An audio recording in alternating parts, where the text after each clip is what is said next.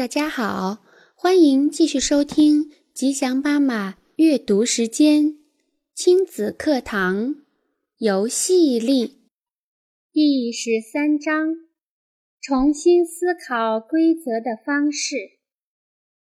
世界上有很多悲哀的事情，但最悲哀的莫过于孩子惧怕他的父亲、母亲或老师。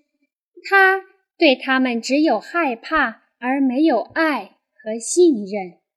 科尔恰克医生。游戏力的基础之一是对孩子的尊重。在孩子和我们都心情愉快时，尊重会是相当容易的。但是如果孩子愁眉苦脸，或者……做出的事让我们愁眉苦脸，那么一切就变得困难。当孩子拉扯猫尾巴、打小朋友的头、不做功课或是醉酒回家时，我们必须想办法。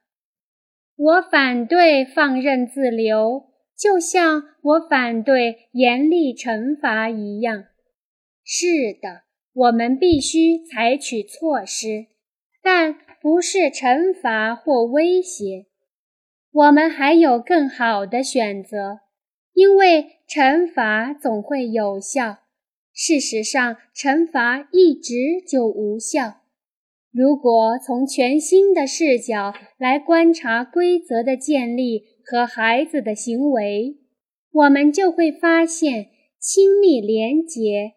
快乐游戏和情感上的理解，远比惩罚、教训以及放纵要有效得多。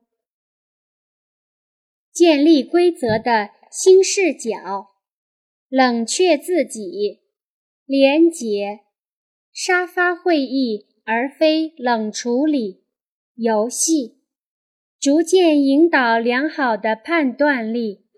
翻译行为背后的情绪和需求，事先预防而非事后惩罚，了解孩子，给出明确的界限。